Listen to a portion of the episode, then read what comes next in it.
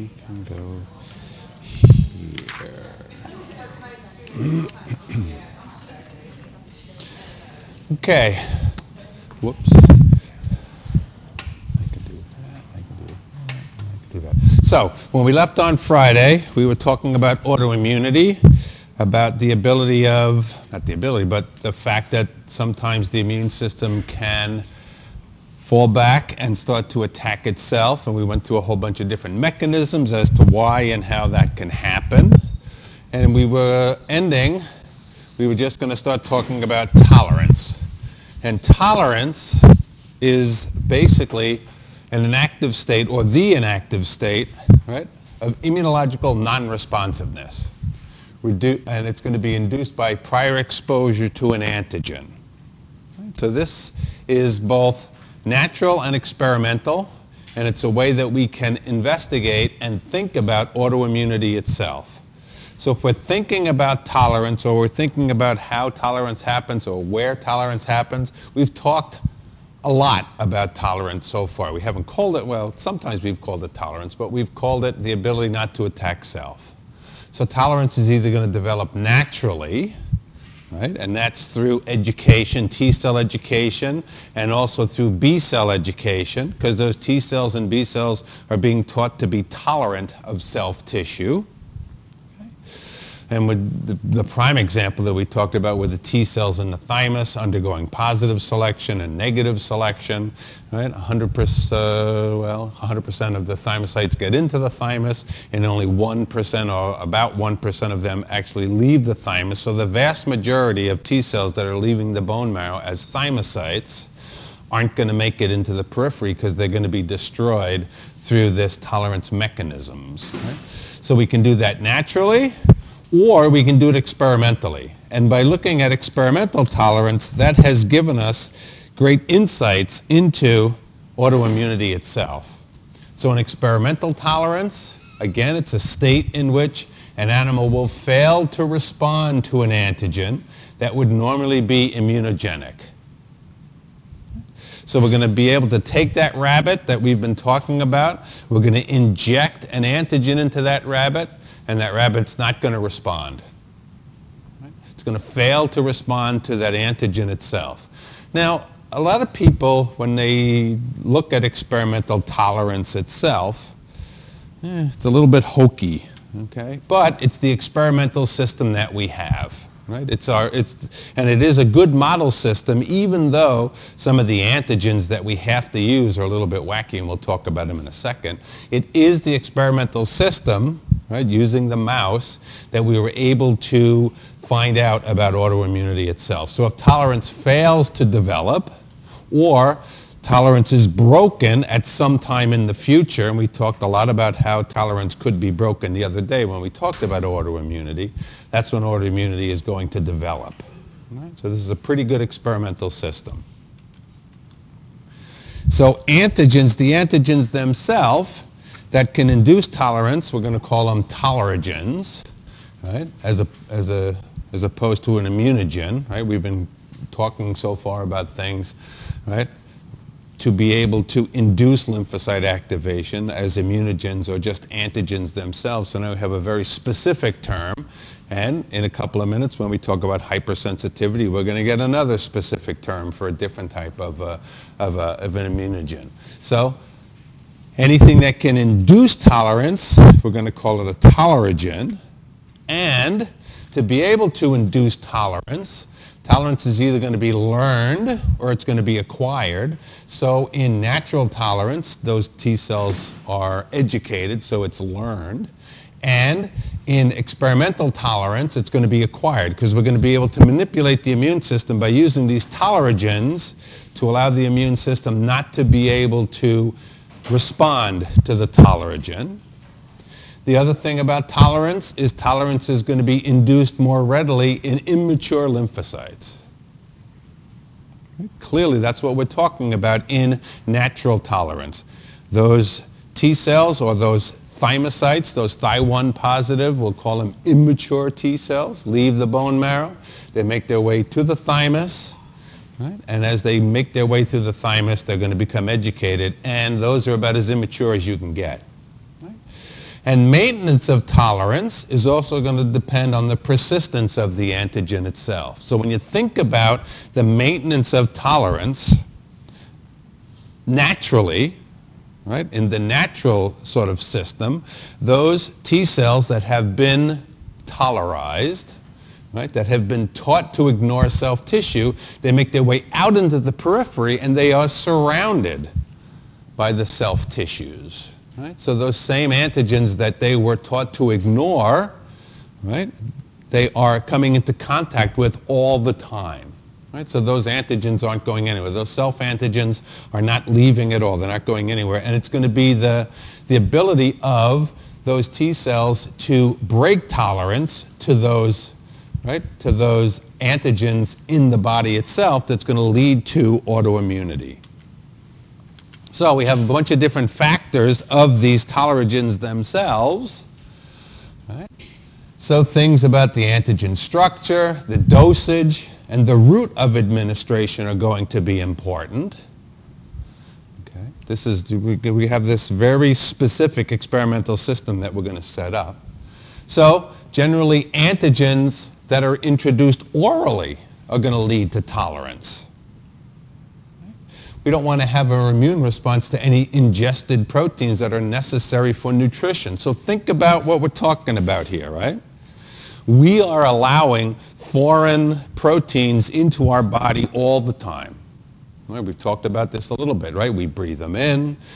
Something happens where, right, they're going to come in through our ears, they're going to come in through our nasal cavities, they're going to come in through our eyes. We have all these defenses there to be able to stop them, but the major sort of antigens that we're letting into the body are going to be food products. Right? So you take a bite of that apple, that apple makes its way into your stomach. It's still a foreign antigen, right? It's going to be plant proteins. Those plant proteins are broken down into proteins themselves. They make their way out of the stomach. They make their way into the intestines they're still plant proteins. We should still be attacking those plant proteins because they are foreign proteins themselves. They're going to be able to cross right, the gut barrier and make their way into the bloodstream to become food for our tissues, for our cells in our tissues. And we still don't make antibodies against them. Right? If we did, if we made antibodies against all those proteins, if we made antibodies against all those amino acids, we wouldn't be able to use them for fuel. Right? So this is a big conundrum. Right? How does the body allow certain proteins not to be attacked, not to be eliminated, and other proteins to freely cross the gut? So this is another study that we look at. So generally, antigens introduced orally are going to lead to tolerance because we don't want to get rid of those proteins themselves. Right? Intravenous administration of antigen can lead to tolerance. Before when we were talking about the ability to induce an immune response in that experimental rabbit that we were talking about. Remember we, we took those antigens and we put them into an adjuvant and we injected that adjuvant under the skin of the rabbit.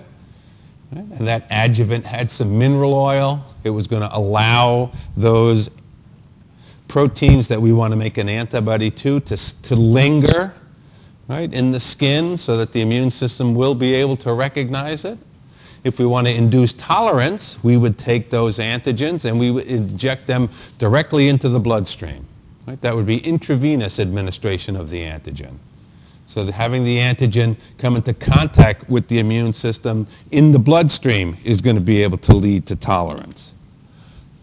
The monomeric form, rather than the aggregate form of the antigen, is going to lead to tolerance. Right? Remember that very first day, or the second day perhaps by that time, we said what makes a good antigen? We said what makes a good antigen is a large protein, right, that's easily degraded. And now we know why, right? Because then the macrophages and all the other antigen-presenting cells will be able to engulf right, that large protein and break it down into peptides. But here, for tolerance, right, the monomeric form is more important. Right? So if we take a monomeric protein and inject it in, tolerance will develop. This may be due to the absence of the co-stimulatory signal. It may be due to the fact that the B cells and the T cells could be stimulated directly. The soluble form of the antigen, right, is probably going to fail to be phagocytosed by the antigen presenting cells. It's going to be able, that failure is going to stop in the presentation of the peptides, and it's going to be a failure to stimulate the T cells themselves. So it looks as if, right, these toleragens are able to stimulate the B cells directly. So it's also, it's almost like a, a, a mitogen sort of a response. The other thing is that very high or very low doses of the antigen are going to be tolerogenic. You would think if you injected grams worth of protein intravenously, the immune system would have to be able to recognize it, but it doesn't. Right? Depending upon the protein you're using, depending upon the tolerogen you're using, at a very high concentration and injecting it into the bloodstream, the immune system is going to ignore it basically. We don't have a good feeling for why all these things take place. We do know that tolerance affects both B cells and T cells, right? That functional state of tolerance is going to be achieved either by eliminating the reactive cells in terms of clonal deletion or inactivating the cells that are able to be able to respond could be clonal anergy. Right? We're not really sure why certain antigens are tolerogenic. But this is what leads us into the autoimmune field. Right? And in general, T cells are going to be more infected, more infected, more affected than the B cells themselves, right? Because if we're going to turn off the T cells just like we looked and just like we had that diagram the other day on Friday that, that showed the importance of the T helper cell as being sort of the major player in autoimmune responses, those T helper cells are probably involved in tolerance itself. Maybe T regulatory cells. Maybe the T regulatory cells are being stimulated by the tolerogens and they are turning off the, right, the T helper cells to be able to stop the immune response. Okay. That takes care of autoimmunity. Let's move on to the third sort of problem with the immune system, hypersensitivity. All right? In general, hypersensitivity is going to be, right, a response that causes damage to the, and is an inappropriate response that's going to cause damage to the individual itself. And it may be a heightened response to the antigen itself, an improper response to the antigen. There are going to be four different major categories of hypersensitivity, and we're going to look at them right, as we're looking at hypersensitivity themselves. Type 1, 2, 3, and 4. Everybody is probably familiar with type 1 hypersensitivity. IgE-mediated hypersensitivity. Allergy is the predominant, right, sort of hallmark of type 1 hypersensitivity. Type 2 hypersensitivity is antibody-mediated cytotoxic hypersensitivity. Type 3, immune complex-mediated hypersensitivity. Immune complexes are going to be involved. Right? And number four is cell-mediated hypersensitivity. We have a little more sort of familiarity when we talk about type 4 right? in a minute or, eh, well, not in a minute, in a little while or so. So, type 1 hypersensitivity. Type 1 hypersensitivity, right? IgE-mediated allergy. When we were talking about the major classes of antibody molecules, and we talked a lot about IgM, we talked a lot about IgG, eh, not so much about IgA, hardly anything about IgD. And I said we would come back later on to talk about IgE. Here we are, IgE, right? IgE mediated allergy. About 20% of us are affected. All right? We know that it's very important because there are commercials on TV about it all the time. Right? Antonio Banderas flies around like a bee, tells us we should buy. I, I forget. I, well, they did a bad job because I forget what he sells. Well, sorry, what the bee sells, right? So there, what was it called? What is it? Immunex? Nasonex. There it is. Oh, yeah, see, it's working for some people. they got their money's worth. So, right, 20% of the population. I know when I was a little kid, I was affected by allergies. At least that's what I told my father every time he told me to mow the lawn. Oh, I can't mow the lawn. I'm allergic to, to newly mown grass. Uh, yeah, he didn't buy that for very long. So, 20% population in terms of right? Looking at things. It's going to be induced by certain types of, of antigens. We're going to call them allergens. It's the antigen capable of stimulating a type 1 reaction in an allergic individual. We have a very specific name. Same way we have tolerogens, now we have allergens. Okay? All the hallmarks of the antibody response are absolutely in place. Everything we've talked about memory cells, right? Having, making plasma cells, having those mature B cells be stimulated into antibody factories, right? Everything remains the same. The only difference is now the plasma cells are secreting IgE, right? So the class switch has taken place. We've gone from IgM you know, maybe we were at IgG at one point in time, but we've absolutely switched, and now we're making IgE antibodies. So now we're using the epsilon heavy chain. Right? We have that same VDJ region is still exactly the same, only now we're using the epsilon heavy chain. We're making the IgE antibody itself. Right? Everybody has a pretty good idea about food allergies. Right? Food allergies are in the news all the time now. Almost every single little kid in the world is now allergic to peanuts, right? For some unknown reason, when you go, any place you go to now, anything you read that is a food product, right? It has that little warning label on it. You drive up to Dunkin' Donuts, the warning label is right there when you pick up your coffee at the drive-through. Some of our things may be contaminated with peanuts. We're not sure, right? Everybody has to have that sign now. All the lawyers are out there saying everybody has to have that sign. Right? So when you look at certain sort of allergies, right?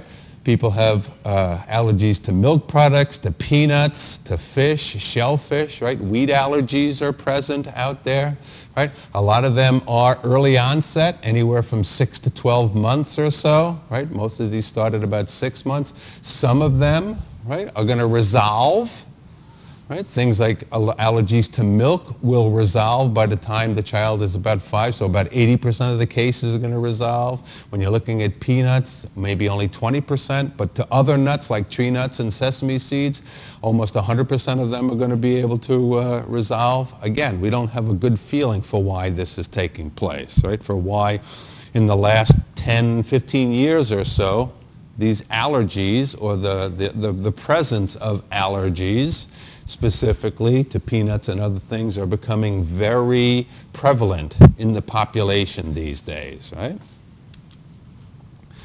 So if we're looking at the ability of this to take place, again, the antigen needs to be bivalent. Multivalent is better. Univalent, it won't work, right? The IgE, the Fc receptors need to be cross-linked for the cells to be able to respond. When I put up a picture in a second, we'll, we'll make sense of this. There seem to be no common characteristics right, linking all the allergens themselves. We know exactly what it is in the peanut that, that induces the response. We know exactly what protein it is right, from pet dander, right, from cat dander, from cat hair. We know exactly what the protein is if we take all these proteins and we use our best sort of bioinformatic techniques and we say, all right, computer, tell us what it takes to be an allergen. Right? Take all these proteins, scramble them all together, and tell us what it is. The computer spits out, I have no idea. Right? So it's not like there's a particular right, substructure of the protein molecule. There's not like there's a particular four or five amino acid sort of sequence that is the hallmark of the allergen. Right? We have no idea why different proteins are allergens and different proteins are antigens. So what's going to take place on first exposure, when you're first exposed to this agent, right, nothing takes place. You don't even know. Right? But the allergen is going to be able to sensitize the B cell to be able to release IgE. That IgE is going to make its way to a mast cell, and we'll talk about mast cells in a second. It's going to bind to the mast cell. And on the next exposure, the allergen is going to bind to IgE that's already bound to the Fc receptors on the surface of the mast cell and the basophil, and that's when the allergic reaction is going to take place. So, everything we've been talking about, right? That B cell in the periphery or wherever it is is going to come into contact with an antigen, just like it would come into contact with any old antigen, only now it's an allergen, okay?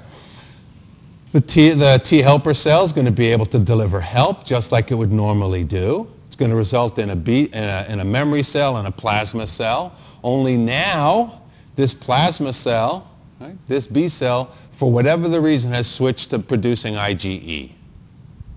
It's getting some sort of signal, right? Whatever those signals are. We talked about some of those signals before, right? That were switch signals, certain cytokines, certain environmental conditions inside the periphery Right? Only now the plasma cell is making IgE. So it makes IgE, and those IgE molecules interact with the IgE receptor on the surface of a mast cell or a basophil. That's the first step. Now you come back again, and you're exposed to that allergen, and these IgE molecules are sitting on the surface of the mast cell waiting for the allergen to reappear cross-links the IgE receptor, those Fc receptors on the surface of the mast cell or the basophil, and we get activation of the cell, and the cell releases those mediators that are going to be able to right, cause the symptoms that we know of allergy. Why this happens, right? This is why this is a hypersensitivity, right? What this is this is why in this case, right? It's a heightened response to an antigen. It's an inappropriate response to an antigen. Why should this antigen cause this to happen? We don't really have a clue. We have some ideas, but we don't have a clue itself. So if we're looking at what's taking place, it's the mast cell and the basophils that are involved. Talked a, we talked a little about mast cells during the course of the semester as being a, a very important cell that people are starting to investigate now. Right? And mast cells are found in the linings, the linings of the nose and the eyes and the lung. They're found in the GI tract and the skin. Right? The mast cells leave the bone marrow and they travel to the periphery where they fully differentiate and take up permanent residence in these places. We don't have a good idea, right, hematopoietically speaking, where the mast cell comes from, or right, or the or the or the derivation of the mast cell itself. We got a pretty good idea that it's sort of right, not a lymphoid cell, but a myeloid cell. It's probably coming from a macrophage-like cell, but we really haven't pinned it down yet the same sort of membrane events that we talked about during T cell activation are going to be active during uh, the activation when that IgE cross-links. Right, we're going to activate phospholipase A2. We're going to make arachidonic acid. We're going to make prostaglandins and and and uh, and uh, prostaglandins and leukotrienes. Right? We're going to activate phospholipase C. We're going to get pro protein kinase C, diacylglycerol. So everything we talked about in terms of activation, remember when we talked about lymphocyte activation, we said we could cross off lymphocyte and we could put any cell we wanted to. Well, cross it off and put in a mast cell. That's going to be able to take place, right? So the mast cells, the basophils, they have a surface IgE Fc receptors and they have all sorts of granules inside. When the cells are activated, the granules are going to be able to fuse to the cell membrane, their contents are going to open, right? and then their contents are going to be released into the periphery itself. So if we look at the mast cell, the mast cell is becoming a very important sort of cell. Right? The mast cell was first identified in the 1800s. In the, in the early parts of the 1900s, about 1878, it was first discovered. And at that point in time, right, it was called a Mastzellen. It's the German word for mast. And people thought that the mast cell was there to nourish other cells. Because right? when you looked at it, it has all these granules. So early sort of histo- histograph, hist- what would you call somebody who's a histo- oh, would you call them a histologist? So early histologists thought that they were nourish the cells and the tissues because they thought they were going to release, right, sort of uh, food products or, right, the ability of these granules to be able to allow other cells in the area, right, to be fed. They mature in the bone marrow. They make their way out into the periphery. And now that we have some pretty good cell lines, and now we have the ability of the mast cell to be grown in tissue culture, the same way we talked about sort of, right, uh, tissue culture sort of breakthroughs. Now we can start to see more and more activities that the mast cells are involved with. Right? Some people have found the ability of the mast cell to be involved with cardiovascular disease, right? Be able to stop inflammation in the tissues, to be able to be involved with host defense and stimulate inflammation when it's needed. Right? The ability to be able to interact with tumor cells and to stop tumor cells, right? Or in some cases to promote tumor cells. Right? So as we get more and more information about these mast cells, we'll be able to figure out their role and how they're going to be stimulated during an immune response itself. But you can see here they can release a whole bunch of different cytokines, right? Remember we talked about IL-10 as being an inhibitory cytokine, so that's how it's going to be able to limit inflammation. We talked about interleukin-6 and interferon gamma as being pro-inflammatory cytokines. It can release tumor necrosis factor and actually stop progression of tumor cells, right? Or it can release other agents to be able to help in tumor cell development itself, right? And a whole bunch of other cytokines that are going to have ability to have the mast cell participate in a whole bunch of different aspects of the immune response itself. So once these mediators are released, right, it is the mediators themselves that are going to contribute to our signs, signs and symptoms of the allergic reaction. So everything you think about, right? Runny eyes, tears, cough, there you go, coughing, right? Everything that you can think about in terms of the symptoms are going to be brought about by the molecules themselves. We talked a little bit about histamine before as a vasodilator and the ability to increase vascular permeability. So for increasing vascular permeability, right, in the nasal cavity, we're going to get a lot of runny noses. We're going to get coughs. If we're going to get an increased in vascular permeability, right? That can contribute to watery eyes. All these things can be able to take place because histamine is going to be able to be released. It can dilate small arteries and it can make areas redder. Remember we talked about hyperemia in terms of histamine. And this is one of the aspects of histamine, the, right, the, the, the skin test that we can use to be able to see if individuals are right, going to be affected by the allergen itself. So people might have undergone a skin test at any one point in time. So you go to the allergist's office, and the allergist has a whole bunch, but there's a whole bunch of little trays right, that have all sorts of different allergens present. So that individual is going to take nanogram quantities of the allergen itself, and they're going to inject it right, right under your skin, and they're going to look for the redness that's going to be able to take place. So here in this individual, we're looking at right some tree allergens and shrubs and grass and mites and house dust. Here's our control. So we're looking at our control, we really don't see much of anything. So this person isn't allergic to house dust, is not introduced to mite. But here you can probably see, right, we're getting an increase. We're getting this red whirl around where the allergen was injected. Nothing for shrub, nothing for tree. So this individual is going to be allergic to some sort of grass. So now the allergist can go into right, the little box of allergens they have and take out all the grass and fucus and Kentucky bluegrass and all sorts of other types of grass uh, proteins that that, individ- that that the allergist will have and we can do another test and then we can narrow it down right, to see exactly what that individual is allergic to. We're going to do it with nanograms and we're going to do it in the skin because if we were going to do the test any other way, right, then we would induce an, an allergic reaction in that individual. Right? Here we're going to just induce it in this small area under the skin. Right? So that's how we're going to be able to use these allergens to do an allergy skin test for any sort of individual itself. So the histamine can contract bronchia and GI muscles, so that's where you can get, right, sort of, uh, of uh, nauseous and diarrhea from these uh, allergens themselves. We can get itching. Prostaglandin D2, right, when we talked about the prostaglandins and the leukotrienes, prostaglandin D2, vasodilator increases vascular permeability.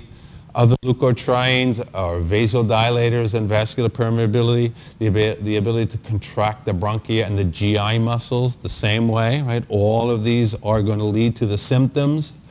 And then another sort of mediator is platelet activating factor. If we take diacylglycerol and break it down one more step, we come up with platelet activating factor or PAF and this is an eosinophil chemoattractant, so it'll bring more eosinophils right into the area, bring more sort of basophils into the area to participate in the allergic reaction itself.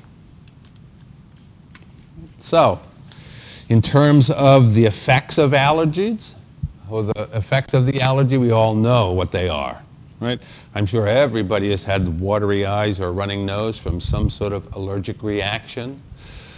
The local effects are going to be reaction in very specific target tissues or organs themselves. Right? We can get allergic rhinitis. We have hay fever. We don't think so much about hay fever now. Well, maybe last winter we did when it was pretty warm and a lot of these right plants lived well into December, but we've had a couple of hard freezes already.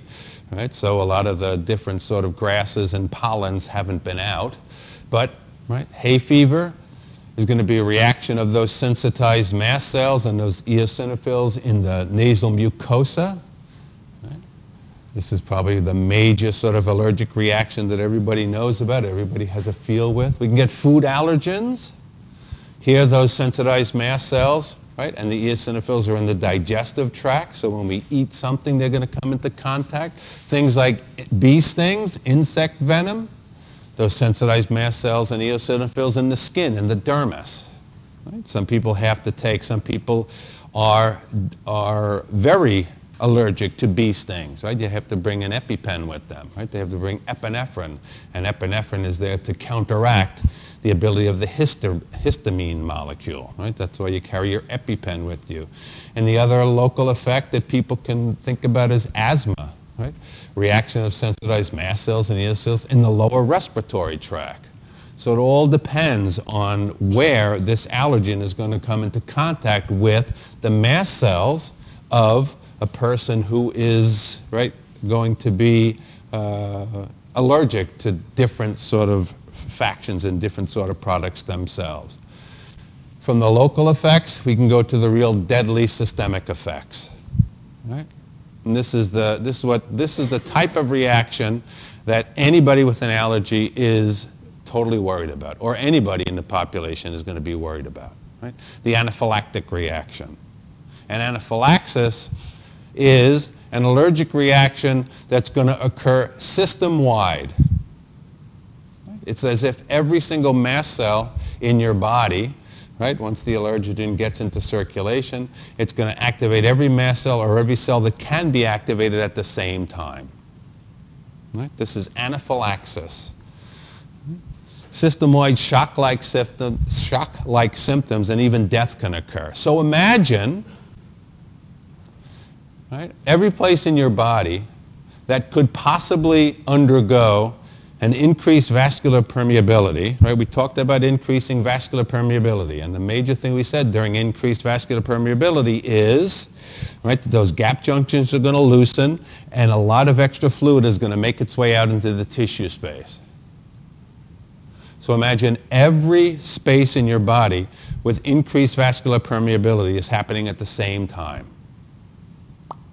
Right? You go into hypovolemic shock. It means you have no more liquid in your circulatory system anymore. Right? Because it's all gone out into your tissue spaces. I don't want to say you don't have any blood left, right? You don't have any liquid portion of your blood left anymore. Right? So you go into shock. Your blood pressure falls. You're going to have hard time breathing. Right? You're going to have a hard time doing most anything because you don't have any blood anymore. Right? That blood's not going to make its way into the, into the brain.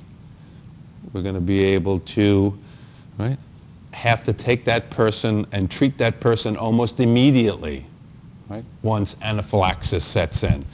Right? So we have to be able to call an ambulance and get that person back as, as soon as you can, right? By putting fluids back into the individual, probably by using epinephrine to counter the effects of histamine, right?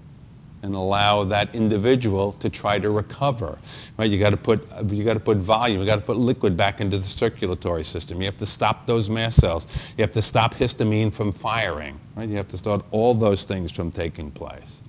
So there's a whole bunch of different drugs that are out there on the market right now. Right? When I was growing up, there was only major one sort of drug that was out there or that was developed. There was a drug that was called Contac, and Contac was an antihistamine. So when we talk about anti-things in this class, we think about antibodies. But Contac was an antibody. Contac was just a chemical mediator that was going to counteract the effects of histamine. And that's what you could use.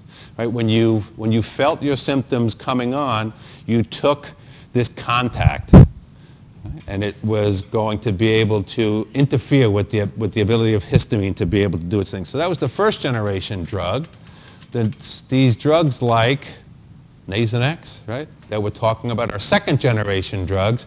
And what they're doing is they are interacting with the receptors here and stopping the IgE from binding to the receptor.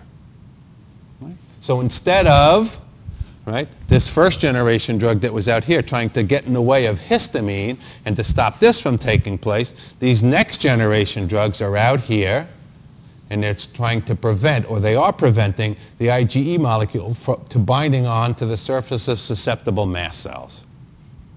The next generation, and they're coming soon, all right, I think the, the, the last set of trials for the third generation of allergy drugs have been completed, and I think the FDA is looking very positively at them.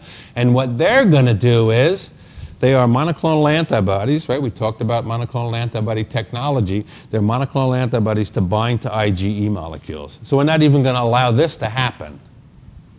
Right? We're going to stop. We're going to clear all of these IgE antibodies by using monoclonal antibodies. Right? So even if some of these right, IgE molecules get onto the surface, when these receptors start to recycle and they get back onto the surface empty again, there won't be any IgE to be able to bind to those receptors at that point in time. So that's going to be the next generation of drug. Right? So they'll have to get a different B to try to sell us those sort of drugs. So when you think about an allergen itself, why? Why should we be at the risk of death for eating a peanut. Right? Or for eating some shellfish, or from drinking some milk. There's a whole bunch of different hypotheses out there. Right? One of the major sort of ones is that it's an evolutionarily conserved mechanism that's there to protect us from ingesting bad food. if we were out on the plains and we noticed uh, a very nice looking plant, right? and the plants are going to present, right? That's what plants do. They present this nice sort of face to the outside world to sort of lure in, not lure in, but to bring in insects, right, for pollination. So you see this nice plant you decide that you want to be able to maybe take a bite out of the plant. A lot of the times those plants are going to be poisonous as well to be able to protect themselves from herbivores. So you take a, a bite out of the plant, you know, if it doesn't taste bitter, right? A lot of poisonous plants, a lot of poisonous things taste bitter, so you don't want to continue eating them. But it does, if it doesn't, right? So you take the first bite and you don't ingest enough poison to, to kill you, you come back again and you eat that plant again, and now you have an allergic reaction to it. Now you're going to say, hmm, I ain't ever eaten that again. So really, your immune system has saved you from death by poisoning. Any other ideas? Well, who knows, right? But again, from a peanut, right? When the, when, the, when the rest of the, everybody in the population, right, is eating peanut butter and jelly when you're how old? I had my first peanut butter and jelly sandwich when, I don't know, five years old. Why can't, some kids can't have a peanut butter and jelly sandwich? Why the immune system would respond inappropriately this way is unknown. Okay, type 2 hypersensitivity. Antibody mediated cytotoxic hypersensitivity. It's going to be antibody mediated destruction of cells by an ADCC type mechanism. It's usually going to be red blood cells. We've talked about it before, transfusion reactions. Transfusion reactions are a type 2 hypersensitivity, right? Detection of foreign ABO blood groups on the surface of the red blood cells themselves. If we have a, a, a, a blood group A, blood group B, blood group C, different sort of glycoproteins on the surface of the red blood cell. When an inappropriate blood group is, is introduced into an individual, antibody molecules are going to be able to bind and we're going to be able to destroy those red blood cells. So transfusion reactions are a type 2 hypersensitivity reaction. Another major type 2 hypersensitivity reaction is called erythroblastosis fetalis destruction of red blood cells, and death. It's called Rh antigen incompatibility. Right? Rh is, is a minor histocompatibility antigen. We talked about MHC, major histocompatibility antigens. I said there was a whole bunch of minor histocompatibility antigens. The blood group, the ABO blood group products are part of the minor group. And RH, Rh antigen. Rh means rhesus. We found about this first in rhesus monkeys, right, when we were doing in, uh, experiments with the rhesus monkey. So rhesus is a minor histocompatibility antigen itself. In erythroblastosis right, the fetus is going to inherit red blood cell antigens from the father that are going to be foreign to the mother. So this can take place. So if you have an Rh negative mom and an Rh positive baby, the mother's antibodies could react with those Rh proteins on the surface of right, fetal red blood cells. So when you have the first baby, right, it's probably going to be okay during childbirth, there's probably going to be some mixing of the blood between the fetal and the maternal right, blood systems.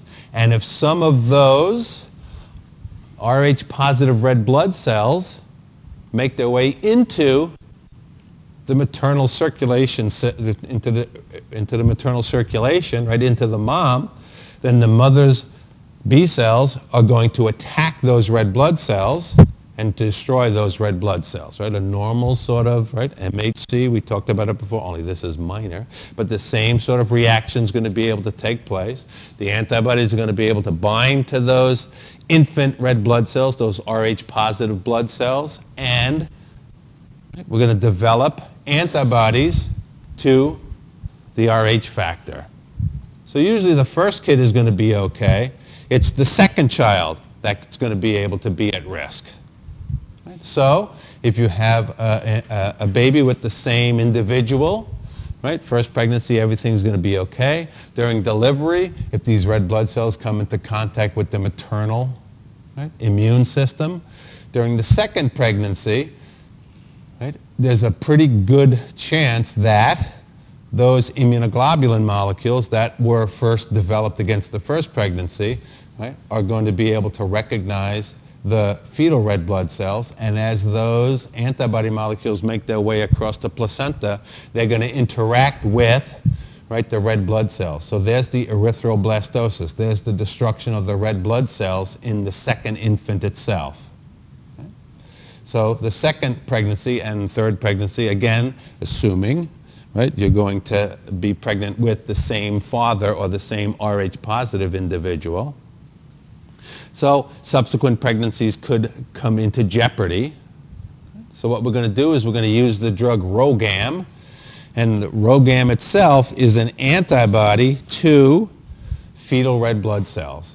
So we're going to take RhoGAM, we're going to inject RhoGAM into the mother's system during the second pregnancy. The RhoGAM is going to bind to any fetal red blood cells that may be in circulation at any point in time right? So we're going to give it probably during the second trimester, and then we're going to give it again 72 hours or so before delivery, just as a preventive, right? Just as a preventive thing. It doesn't mean that it's going to take place, but we're going to use it as a preventive agent so that any fetal red blood cells are going to be destroyed before B cells can come into contact with them, right? So what we're going to do is we're going to have this take place It's going to prevent B cell activation and memory formation to the second and the third individual. Well, not the individual, the second and the third fetus itself. So this is what RhoGAM is all about. And the other thing that can take place during type 2 hypersensitivity, drug-induced hemolytic anemia? Hemolytic, we're going to destroy red blood cells, right? They're going to do it by ADCC. Red blood cells going to result in anemia. It can be a reaction to antibiotics, things like penicillin. So the drug is going to be able to bind non-specifically to proteins on the red blood cell. Antigens can bind to the drug. And then through ADCC mechanisms, we're going to be able to destroy those red blood cells. An inappropriate response to things that are taking place. So that's type, type 2 hypersensitivity. Type 3 hypersensitivity, immune complex mediated hypersensitivity. It's going to be mediated by the formation of antigen antibody complexes, those immune complexes that we've talked about, and the ensuing activation of complement. So these insoluble immune complexes are usually removed by macrophages in the liver. Right? It's the soluble ones that are harder to remove, right? They're not the ones that we talked about before when they were getting in uh, and, and getting in the way of the kidney itself, right? Because they're soluble, they're harder to remove. They're not going to build up any place. So the charge is also important. Right? A positively charged immune complex binds easily to cells and basement membranes. Is where the damage can occur. We can get frustrated phagocytosis and lytic enzymes can be released by the neutrophil and the macrophages themselves. Right?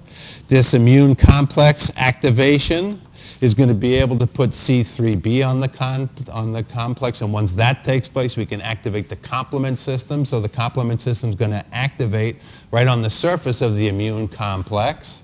Right? It's going to bring more neutrophils, more macrophages into the area. So if we're talking about Oh, good. Type 3 hypersensitivity.